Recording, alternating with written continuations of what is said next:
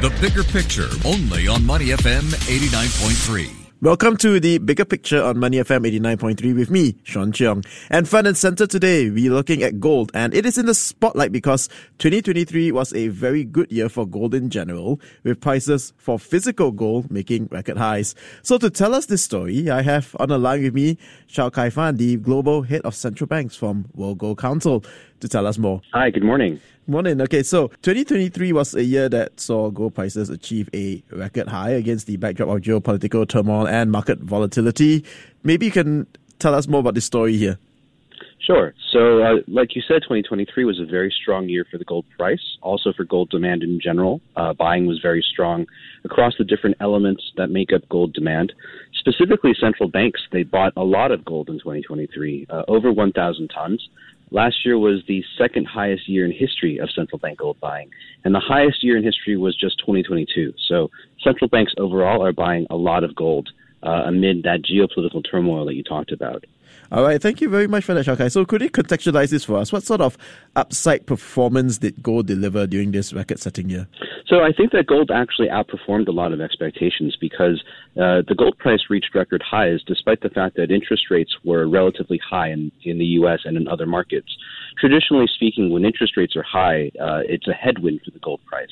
But I think gold outperformed because of the strong central bank buying that that I mentioned before, and also because of all the worrying geopolitical events that we see around the world, the continuing war in Ukraine, the new conflict in the Middle East, and other tensions that might arise elsewhere.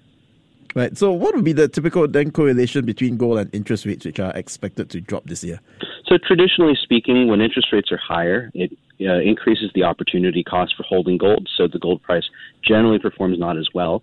Then conversely, when interest rates are lower, the gold price does tend to perform better. So with interest rates expected to drop this year, we expect that to provide some lift for, for gold and certainly to induce some people to consider investing in gold. And so, and what then would be uh, in that situation the main drivers uh, for the demand by consumers and central banks? So I think that with re- reduced interest rates, we might see more inflows into gold uh, investment vehicles like gold ETFs, for instance. Mm-hmm. We might see more consumer buying of physical gold bars and coins. This is a dragon year, um, so you know, maybe if there are more babies this year, if there are more weddings this year, you might see more buying of gold jewelry to celebrate those things.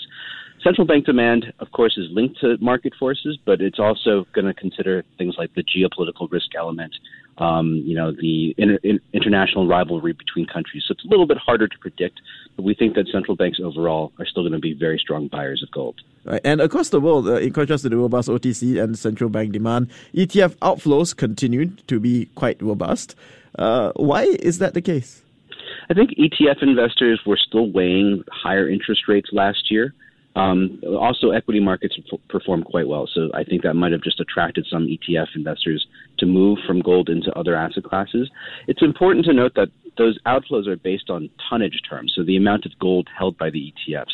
The actual value of the ETFs stayed more or less the same because the value of the gold price went up so much last year.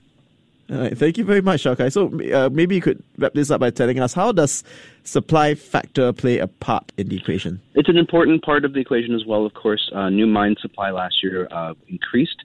Um, recycling gold also increased, and what we see traditionally is when the gold price is higher, uh, more people recycle their gold. They sell back their gold. But last year, despite a very high gold price, we didn't see recycling volumes increase that much.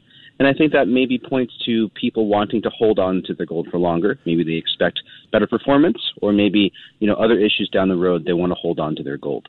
Right. Thank you very much for that insights. Have a good day ahead. You All right. Thank you. And this is the bigger picture of Money FM 89.3. Before acting on the information